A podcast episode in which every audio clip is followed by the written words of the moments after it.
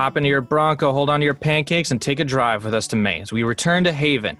This is Troubled, your favorite rewatch podcast dedicated to the sci fi channel show Haven, based on the Stephen King novella The Colorado Kid. I'm your first host in our father son duo podcast, Alex French. And I'm Rich French, the co host, and I'm ready to go with my pencil in my right hand, like Bob Dole. No one eats Bob Dole's peanut butter. And uh, you can listen to us wherever you listen, like Apple, Google Podcast, Podbean, Stitcher. And if you want to reach us, we're going to have all that information at the end of the episode and as well as the show notes. So go ahead and look there if you're looking for that information first. Let's just jump into the episode, right? Uh, we want to summarize. We're doing episode four, Consumed.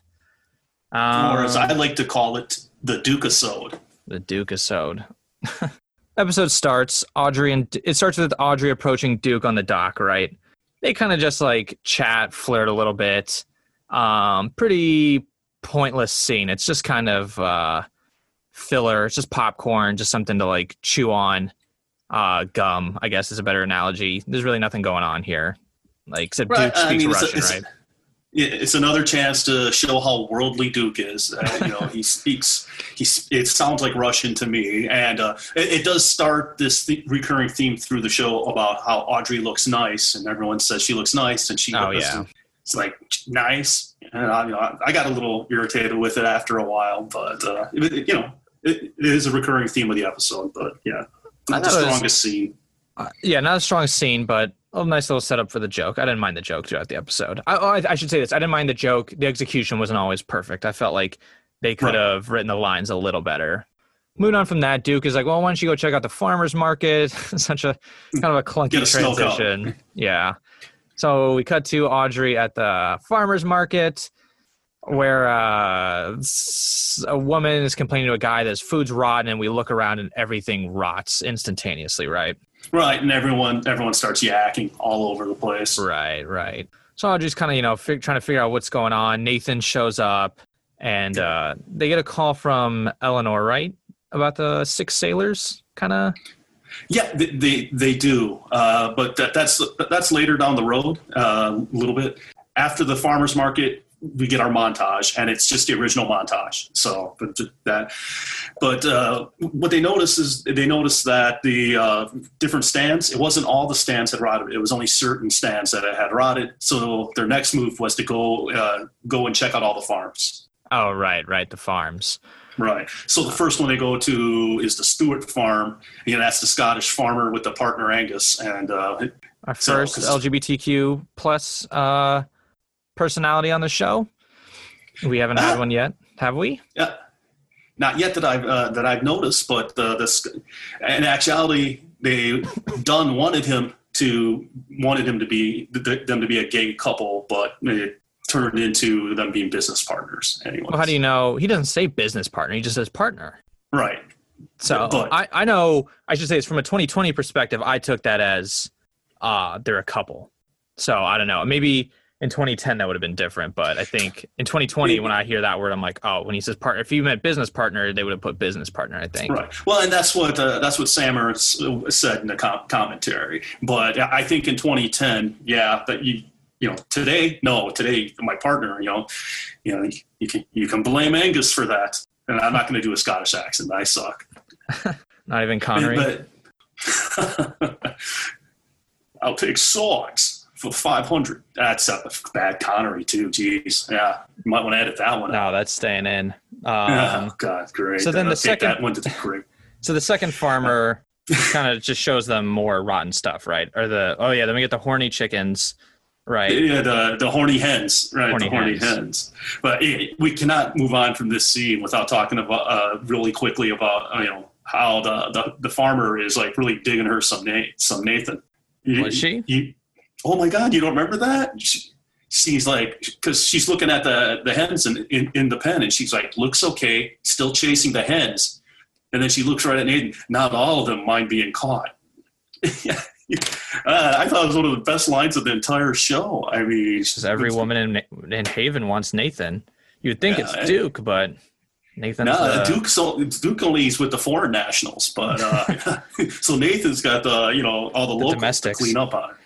But yeah, because Audrey even gives kind of like a wow look and then like a, a smile. And, uh, right. So the third farmer, just more of the same rotten food, right, in the tree. Yeah, the, you know, a portion of the apple orchard is, is right. rotted right on the tree. Right, right. And so, um, kind of the red herring in those were uh, uh, the organic stuff, like organic feed and things. Right. And, but you know, and they don't even really follow that thread at all, really, after that point.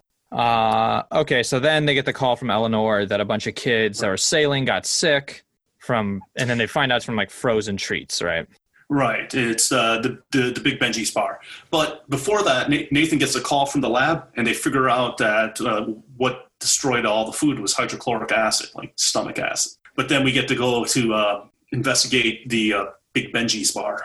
Right, right. So then they figure out where they're like where Big Benji's ice cream is made. They go over, uh, they go into the shop because they keep the cows there. That's kind of the draw is the cows in the back of the you know shop in the backyard. Store owner's got a nice big hug for Nathan. Uh, he calls him Nate, and which shoots my theory I espoused last time that you know Dukin and Nathan must be so close because he calls him Nate. But as we hear a couple people call him Nate in this episode, so that must have been the name he went by in his, his childhood. Uh, one really cool line from this from this scene is. Uh, regarding regarding the cows being in the shop audrey's not really buying you know having the cows in the shop and then nathan says how do you not love meeting the cow that made your ice cream possible? I just thought that was cool. Uh, she should have been like, "Do you want to meet the cow that's your cheeseburger?" I don't know. Not the same day. Give me time to grieve. Uh, okay, so then they go outside, out back. The cows are dying. Uh, the udders are are swollen and basically just burst with uh black pus, like black, rotted. Black ooze. Yeah. It's a pretty good scene. Pretty good. Uh, it's pretty gross. I liked it. Got a reaction from me. Yeah, and uh, a, a, little fake looking, but uh, you yeah. know, the 2010 and on the, on that budget, you know, uh, fun fact, uh, those were real cows. But uh, don't worry, no, no, no bovines were were harmed in the, in the episode. They just gave them uh, medication to make them look like they were dead. They decide they kind of what tie it all together and figure out what all this food supply all it all leads to uh, second chance bistro right? Right run by the mcshaw brothers bill and jeff. All right. Um, so they decide to head over there to second chance bistro where they run into duke himself with his mystery box. Yes yes the, the famous mystery box and the way it works is uh, he won't tell you what's in it but you have to buy it. So $500 you buy the box. Pretty typical mystery box so he sells in the box, and we get kind of this is our little uh, kind of cast of suspects for the mystery of who's rotten the food is kind of in this kitchen, right? We meet the two brothers. One's uh, Jeff is the hoity-toity chef who wants perfection, is making pigeons. Bill, Bill's the kind of overshadowed brother holding the restaurant together, uh, doing the finances, but Jeff doesn't treat the best. We get uh, Katerina, the sous, sous chef, chef, who has kind of a weird relationship with Jeff. I think it's clear that they're, they're, you know, it's romantic on her her side. I mean, they're, yeah. I, they're hooking up, man. I'm, I don't care 2010, 2020, they're hooking up, and uh, but nonetheless, I don't know if they're hooking up. Maybe she she wants to hook up, but Jeff doesn't I, look to. He doesn't.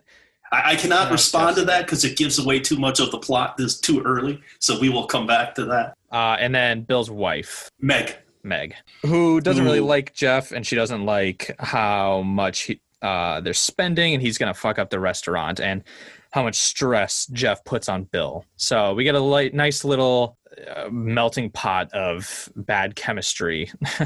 yeah, yeah. There's uh, there's plenty, you know, plenty of suspects there. So at the beginning, it, it, it goes down their normal path where you know identify one A, B, C. We get there at the end. So. Right. And then so they you know they're kind of talking to them, kind of getting the lay of the land, and uh, trying to figure out if there's anything to this when they go to inspect where the pigeons are raised, right? And they kind of talk to Katerina a little. Well, Katerina points them towards Meg, saying that uh, Meg's got a problem with Jeff. Right, and, uh. And then the pigeons fall. One crashes into the windshield, and we get. Uh, I've seen this movie before, and it doesn't end well. Line. Well, because tons of pigeons, right? Everywhere. yeah, but only one hits. Yeah, they, they have to dive into the dive into the vehicle, and that's when one hits the window. Yeah. yeah. And uh, that was Sammer's like favorite line of, of the episode was he, didn't even mention how Hitchcockian, you know, like with the birds. But Eh, we get like a we get a scene where Audrey talks to Meg, right? And it's right. Is that before the dress scene? yeah, It's not. It's not It too is. much. It's basically just her And- saying, uh, well, it, it establishes you know the dynamic. Bill doesn't like running the restaurant, and, and that's why there's resentment between them. Bill Bill likes woodworking, and she wants him to do woodworking. But their parents, it's been in the family for generations, and their parents made them prompt the brothers promise they would keep it. So Jeff runs off gallivanting, learning cooking around the world. When Bill, the guy who doesn't like restaurants, is forced to stay there and run it, and how Right. unhappy it makes him, and how that upsets Meg. Right. After that discussion, we get a scene of Audrey trying on dresses. She's trying to find one for the Second Chance Bistro's big opening that night. Meanwhile, we get our fucking first sighting of Vince and Dave since the pilot.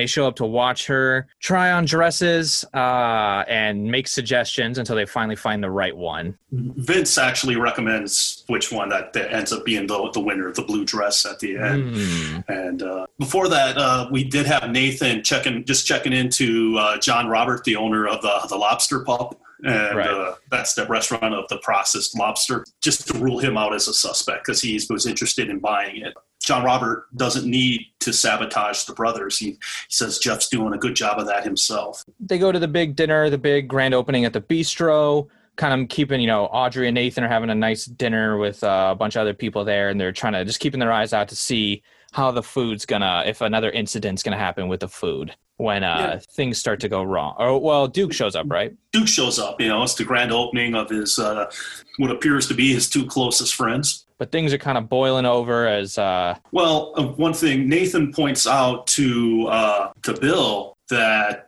Jeff's been in communication with John Robert, who uh, was, has was interested in buying the restaurant, and that's what starts starts the the argument. yeah. Explodes. So then the salmon all goes rotten in the middle of like this, you know, they argue and Jeff's trying to present his food. The food goes rotten. Uh, the whole night's a fucking disaster. Everybody's disgusted. Everybody leaves. And afterwards, Jeff and Bill get into a pretty big fight, right? Right. The, the argument goes gets kicked up a notch, and uh, to the point where uh, Jeff threatens to leave and go back to New York uh, to work for his ex. Yeah. And Katarina's like, well, you know, what about us? And he's like, yeah, sorry, honey.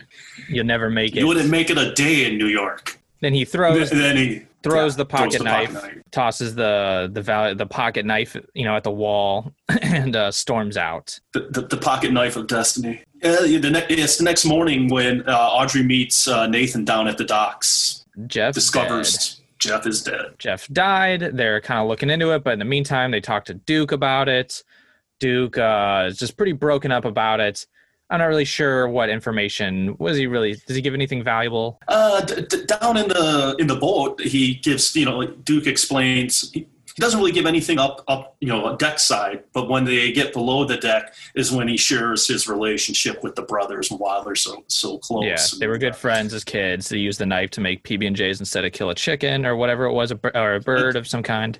It was a duck because duck. maybe he deserved a second chance. Yeah. So then the second chance bistro, blah blah blah. Duke's pretty broken up. Audrey's, you know, trying to cheer him up out on the dock after their intense conversation because you know him and Nathan things never go nicely between them. Yeah, I, I thought Nathan was uh, was polite in this one. You know, in, Uh-huh. in that interview, he, he laid off on the usual Nathan hates Duke thing. Uh, this is where we kind of figure out who it is, right? Who's who's rotting the food? Correct. As Audrey goes to visit Meg, finds uh, the ice cream wrapper on the floor. That's his stress food for when he's working. So uh, we now know that he's eaten all the food that has gone bad at some point. So they go to the Second Chance Bistro to confront Bill about it, which is a pretty hilarious scene. As she's like, you know, just eat some of your, you know, your lobster, and we'll leave. Well, and she gets him to eat the lobster, but then she very aggressively accuses him of killing his brother, which then upsets him, so that his trouble activates and it Rots all the lobster. rots all the lobsters. And Yeah. now she says they both ate salmon. So now, now Bill thinks he killed his brother.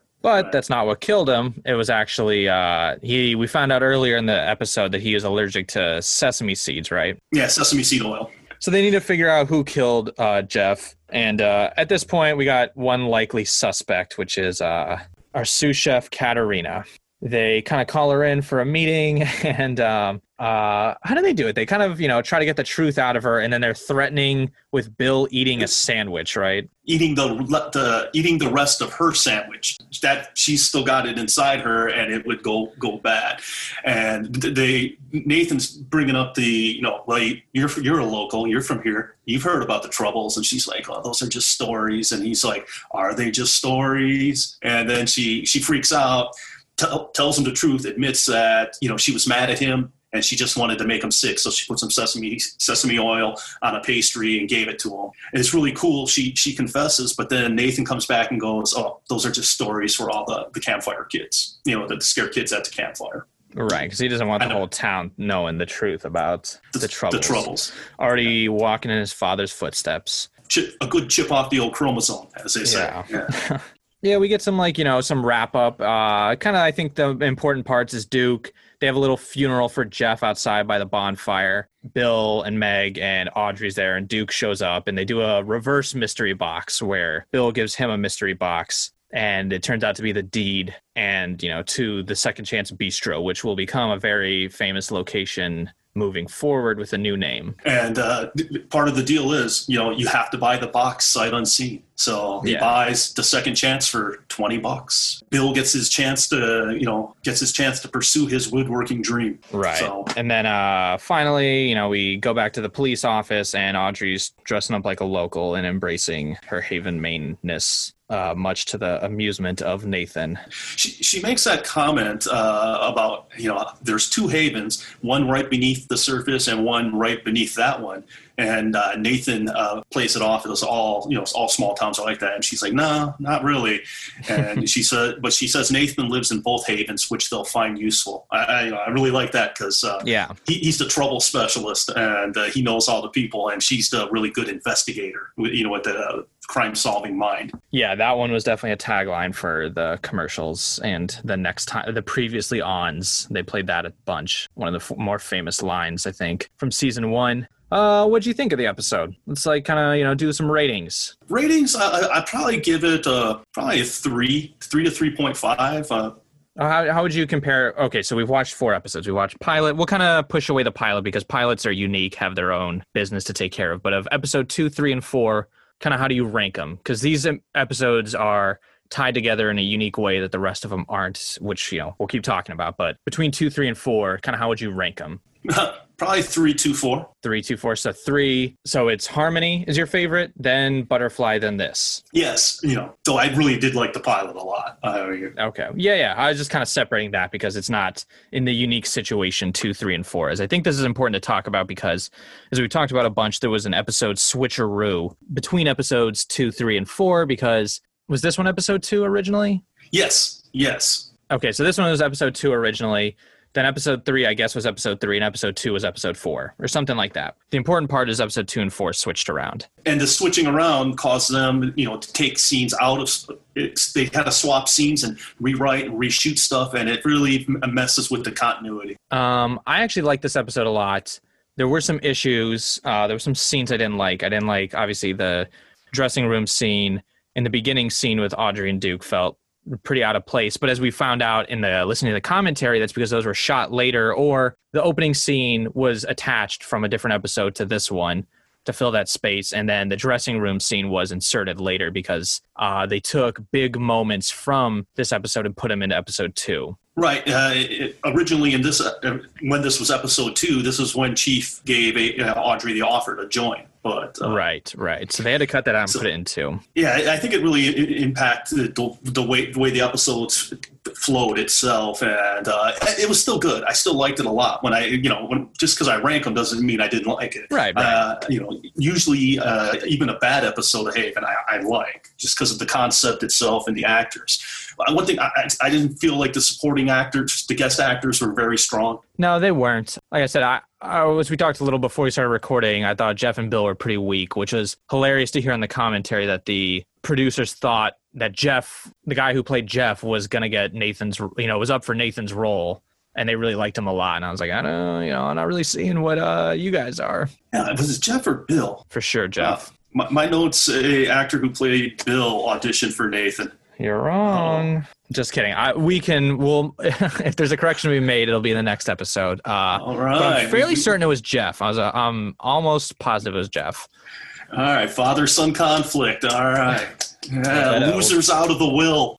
We'll uh, bet a penny on it. I think this fuckery with switching the episodes around really fucked things up. I think this was a horrendous mistake. Personally, I think Butterfly is easily the worst episode. And I also think its placement is what weakens it. The serious Nathan episode comes too soon. I think if we had Nathan, this episode was episode two, we get a bit of a better balance. We kind of get familiarized with Nathan still. We get a little bit more Duke uh, because he doesn't have much of a role in episode one, whereas like Nathan has a bit more meat in episode one. So I think that would be good for episode two, and then Butterfly for episode three. The music one can kind of be the music one. Actually, I think fits best as four because that's when we get the Audrey Parker. You know, we get the Lucy clue because right now it feels weird that we get the troubles revealed in episode uh, two, then Lucy gets revealed in episode three, then this one has no connection to any Zero. big storyline at all Zero. which No. was what's so funny is they put such emphasis on the previously on showing all the like big clues but then there is no advancement of that part of the story Yeah, it's it's it's misleading. And- their reasons for it, you know, they had their reasons for it. They thought the, the structure and uh, the characters in this episode in in Butterfly were better for establishing kind of the Haven episode model, and it, they wanted that too, hoping it would make viewers come back for week three. That was their Well, their they're wrong. All right. I, I just They- I, I should- with you. they should trust you know the guy who's never been hired to write tv over their own judgment. Over successful showrunners they should trust my opinion. I'm just kidding. I think they should have left like i said so just to summarize this should have been episode two. Because also i think there's a good chance of denial of the troubles in this moment right? Nathan can kind of go along with it and at the end to do his shtick of trying to convince uh, Katarina that the troubles are are real. And you know, and then instead of being like, "Well, I don't want the locals to know," you know, when he whispers that to kind of Audrey at the end, he could still be like, "Oh, you know, I think this is bullshit, right? Like I was just fucking around with her to get what I wanted," and still not really believe and be like, "Oh, you know, there is an answer." And then in episode three, it kind of sets up that reveal better because him revealing in episode two, like, "Oh yeah, by the way, the troubles happened in 1983, and I've known about them all along." Like, haha, I remember when I was doubting in the pilot? It totally undermines that, and it also continues to build this like is she staying is she going like what's going on so then when she kind of agrees to stay on in butterfly that's fine or move those scenes to episode two i don't know i think this reordering stuff was wholly unnecessary and really i i think damaged because we looked at the i looked at the ratings and the ratings for episode two are fine but then there's a big drop to episode three which i think is way and episode four which i think are both better than episode two actually the ratings for episode four go up a little bit so I think it's a case of people seeing episode two, not liking it because I don't think it's a very strong episode, and then episode three they kind of see is a, is better, and so the ratings go like you know hop up a little bit for episode four. Sometimes it's worth noting that like yeah, you could say a show tanked, but maybe it's because of the time slots. Uh, I know with Doctor Who that's a huge issue. They have ratings issues, but it's because BBC's time slotting uh, in England they totally fuck up the situation for Doctor Who. Sorry, that was just a huge rant I had to get off my chest about this reordering that I felt was a mistake. Yeah, I like I said, I I, I, agree with you. Big take. My big takeaways, you know, uh, we already had our Audrey and Nathan episode, so now it was time to introduce to the you know the the softer side of Duke, you know, the Duke episode. It, I, I know it may have been cheesy, but but I really liked getting to see the other side of Duke. He's supposed to be a semi scoundrel. I mean, but then the question is, okay, if he's supposed to be a semi scoundrel, is this too soon to show his soft side? You know, should have waited a little longer before we got to see Duke's soft side, or I guess that's like the question is, uh, and maybe even the music episode could be early because I think, I guess that was the question is like, do we want to show our hand on Duke having a softer side or do we want to show our hand on Nathan having a angrier, harder side first? And they chose to do the Nathan one first, which I actually think is the bigger mistake. Is the, is the, I think showing Duke's softer side is the lesser of two evils. Because then I think it also justifies the music episode where he's like, hey, I want to come with because I want to know if the troubles are really if this is like really coming back, right? Because then we already know, oh, he's got a little bit of a softer side, so it makes sense. He's kind of, you know, he does care about this community. Versus Right. like when it happened, you're kind of like, what the fuck? This guy like doesn't give a shit about anything but himself. For Yeah, episode. but it, he lived through the the times of the troubles, so he knows how fucked up shit gets when when the troubles because the troubles are are dangerous and uh, right but you have no context but also you have no context of of what duke what his personality is really like you know because how he is in episode one is a surface level thing right so i think this episode right. presents you know who he is more as a person. He's like loyal. Even if he's not always morally good he's loyal right? There's like people like that who they don't give a shit about being like good or bad but they give a shit about protecting those close to them. And i think that's important too that music the music harmony where he is concerned about the haven community overall because he's concerned about the troubles returning versus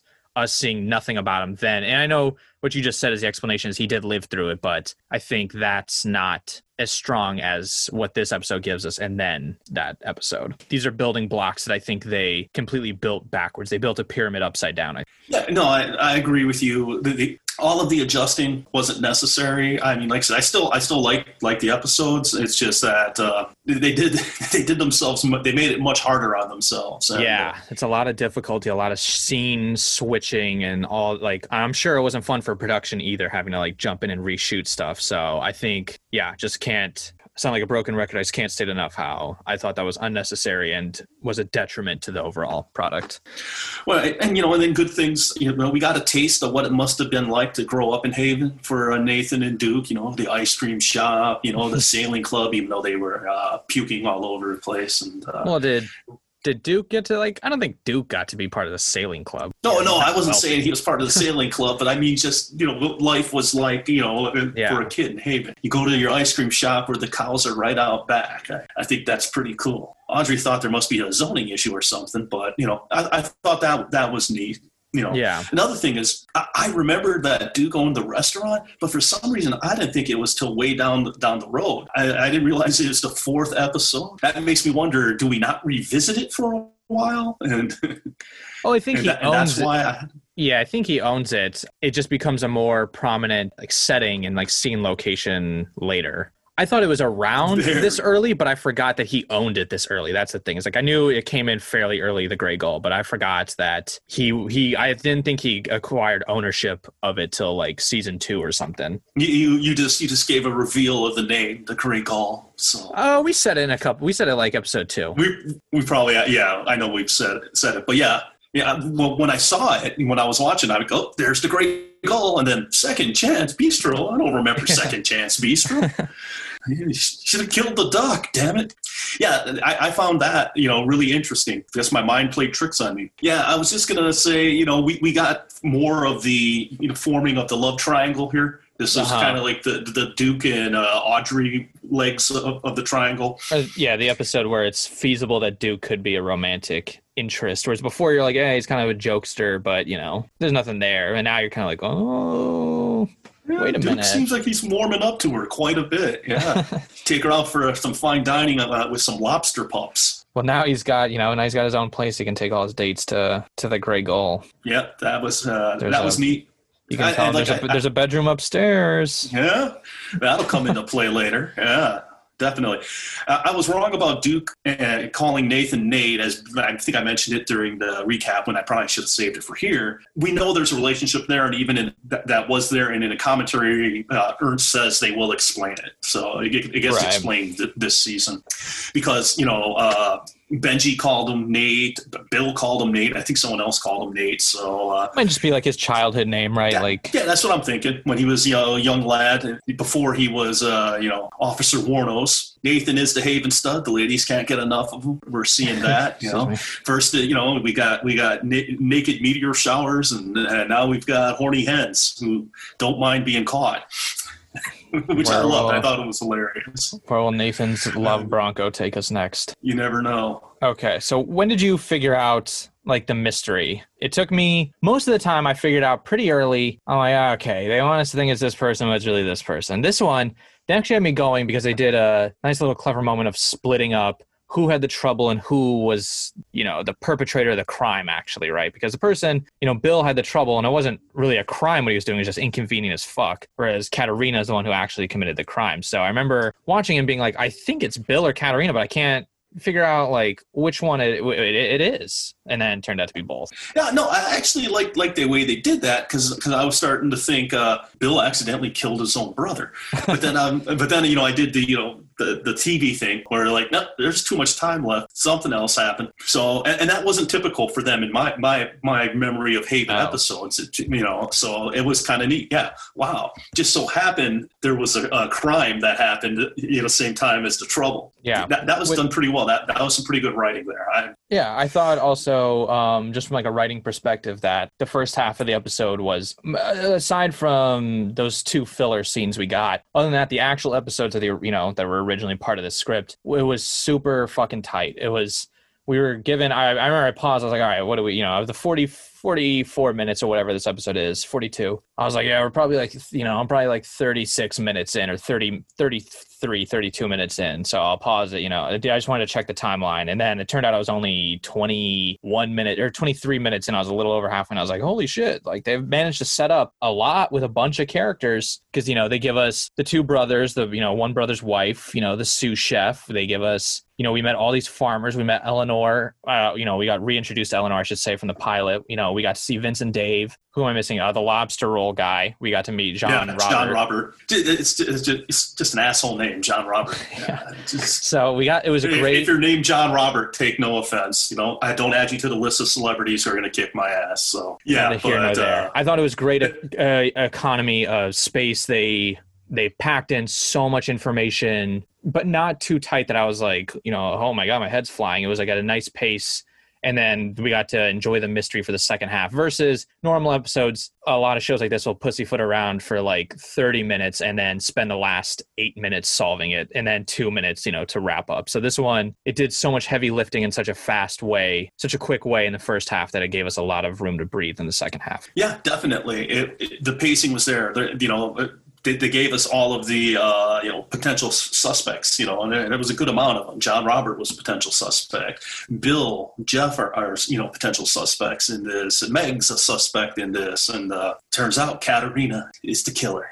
Does she Even give you Hilary Swank vibes? Like yeah, when she yeah. had her like head, she had her like sous chef hat on. I kind of was like, is that Hilary Swank? Or like somebody who looked, I didn't think it was actually her in Haven, but like, I was like, oh my God, that's like Hilary Swank. Yeah, kind of the thin face, you know, the lips, yeah. the lip area. Yeah, I thought that as well. I was disappointed, you know, I was. I was disappointed that we didn't get the continuation more about Lucy and the Colorado Kid, at least a nugget or a little something, or you know, even just to mention it. I don't even recall them mentioning it. No, I don't even think they mentioned it. Well, I, it was I just get, yeah. the, the, opening scene with Duke. She wants to ask him questions about the Colorado Kid, man, I don't talk to cops, and you know, all chefs are assholes. I, I, I just uh, is a kind of you know, in my experience, kind of true. I don't know. But you know, and that's the thing is, I, you know, it's just it's a, it's a tired. You know, I, we we, we got to put up with like thirty shows by Gordon Ramsay as it is you know, can we get a break from it in Haven? Ernst, Ernst and Dunn used to be restaurant owners in Minneapolis and uh, St. Paul, and they said even they said in the commentary, well, well, uh, you know, Ernst says, you know, well, you know, there are some nice nice chefs, but they kind of pretty much usually are assholes. What, what about the, what about the scene in the uh, in the boutique? I mean, that that was that creepy? Yeah. Yeah. Not Haven's finest hour. Once again, uh, these scenes like Duke undressed Audrey because she, you know, fell in the water. And now like Vince and Dave are helping her shop for a dress and she's tossing the dress over the walls while they kind of fan themselves. Well, the looks on their faces. Oh my God. I mean, then at the end, oh, you know, Audrey's like, "You're staring at me again," and then Dave replies, you know, in a, you know, in a to catch a predator way, uh, you know, but in a good way this time. Yeah. No, now, he, he, it kind of gets funny when he goes, "That sounded creepy even to me." yeah. I think that's how he kind of saves it. But man, it, it's because yeah, creepy. if he didn't have that line, it'd be like, oh, oh, like what the fuck. well, yeah, and then Dave even Dave's busting uh, Vincent's balls, and he's like, hey, forget about it. You're you're seventy years old. And I'm like, I mean, that's pretty fair advice. He shouldn't, you know, like yeah, but don't get but, any ideas, but, Vince. but then Teagues full on perv himself. I yeah, mean, because I mean, the, the look the, the, look Dave gives, I'm like, oh my god, you you would you, oh my god. I mean, the funny thing is about when they were shooting that, she probably wasn't even there. They're probably just looking at, you know, like a blank. They're just looking at like the crew, you know, on the other side of the of the boutique, right? Like on the other side of the camera. Well, and then, and then we get in the commentary that and the dresses are thrown over. It's the same two dresses, you know, Yeah. repeatedly. And uh, I didn't even catch that. I admit, I, didn't- No, I didn't have because you're looking at people's faces. You're not really looking at props like that, unless it's like a highlighted prop, right? You kind of don't care. You're looking at emotions and like body movement and uh, Well- where it lands on the screen. Right. And I was a little disappointed in the commentary because they're like, oh, yeah, uh, the guy who plays Vincent was on X Files. And I'm like, what? I don't remember him on X Files. You know, and I I missed big chunks of the X Files. And, uh, and then they come back like 10 minutes later, like, oh, just looked it up. It Turns out he's not wasn't on X Files. I'm like, "Ah, man, Yeah, why don't they just cut that out of the commentary? yeah, cut that out of the commentary. I mean, we cut all the shitty parts out of this. No, I'm just kidding. We'd have to cut the whole thing. There's no Uh, editing. Uh, this is just It's just raw. raw gold, raw gold. Just that, that scene that scene was creepy. I, I don't I don't think that would fly nowadays. I mean that thing. I, I, I think they would get complaints. You know, people would be tweeting about that shit. Like, what the fuck is this? Uh, yeah, I think it's definitely a relic of stuff in movies and TV shows that was cool 20 years ago that uh, they keep in their back. They kept in their back pocket as like a filler scene. But I think in retrospect, you know, you're kind of like, uh, and, and I think honestly, even for 2010, I don't know if this is like cool. I think I think essentially after the new guy made fun of how weird those scenes are. Do you remember what I'm talking about? He goes to the mall with the, you know, the girl. I can't remember. I can't remember any of the actors' names, but he goes to the mall with her and she's trying on uh, clothes. he's DJ Qualls. yeah, yeah, I know him. And Eddie but, uh, Griffin is his. Uh, Right, right. Uh, he's at the mall and she's tossing her clothes over, and he's just getting so excessive with like his gum and lollipop. I think she tosses a lollipop at him, and he's like, I don't know, like licking it really hard, and he's pulling the gum out of his mouth like super intensely. I think after that, I can never take one of these scenes seriously again. by the way, the new guy is an amazing movie. It's uh, very underrated. It's hilarious.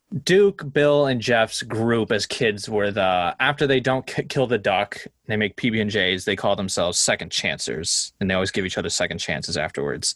I thought that was uh, a super King thing, like super Stephen King. Like obviously, none of this is directly from anything King wrote, but I felt like a group of kids calling themselves second chancers is straight out of like some King story. Oh, yeah, which I that- thought that was could- pretty good. That could have been the name of the gang in it. They could have changed it to the Second Chancers uh, because yeah, they saved him when they were uh, you know had him in his underwear and you know they threw the rocks. Yeah, I can't remember which. That's. Dreamcatcher. Oh, that's Dreamcatcher. See, it's a, a- any one of them. Sub it for any group of King's kids. Yeah, Uh, Stand by Me, It, uh. Dreamcatcher, whatever. Just you know, call some all the groups of kids are second chancers. Now the key is if the, there's ever anyone in the show named Ace, that's the one that always sticks with me. eh? Only Ace I know is Ace Frehley from Kiss. Come on, that's, Uh, I worked with an ace, but that wasn't his birth name; it was his nickname. Yeah, I mean, you just get you just get set up to be called acehole all the time. So no pancakes this episode. We go two straight. Now we've gone without two, but I'll give it a half point because we saw a giant sign for maple syrup at the farmer's market at the beginning. So no pancakes, but we got syrup. Eh? You know, Haven's two. Uh, I'll give it a half. Two and a half out of four so far on Well- pancake references. well, uh, Haven is Lunenburg, Nova Scotia. You would expect maple syrup, and I can't remember exactly when they had. Uh, I can't remember if it was ten years ago or, or even a little further. There was a maple syrup shortage up in Canada.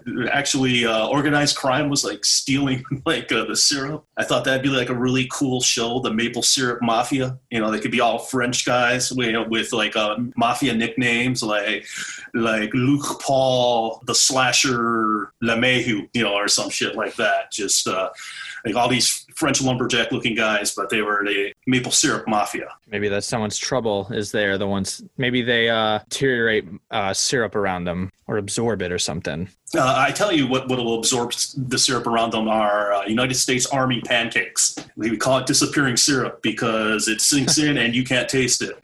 Where does it go? It's a mystery. I think that's pretty much it. Uh, same director from episode three, Rachel Talalay, who I think is a difference maker. I think her episodes are way better. Uh, same writer, Anne Hamilton as Butterfly. She also worked on Dead Zone, so that's how she got this job, I'm assuming. Uh, so yeah, th- that also left me with a mixed bag of like, you know, what's going on because I really didn't like Butterfly when she wrote this episode. I liked, and then this director, I've liked both her episodes a lot. So it just brought up the question to me that was like, it's always hard to figure out kind of who to blame or who whose shoulders does the responsibility fall on for something not being as high quality when there's so many you know cooks in the kitchen. So how, how did you feel about uh, old Big Benji's uh, wrapping his meat hooks around Nathan there? Uh, Not pleased. I very much am like Nathan, or I don't really want anyone hugging me. I don't want anyone touching me or hugging me.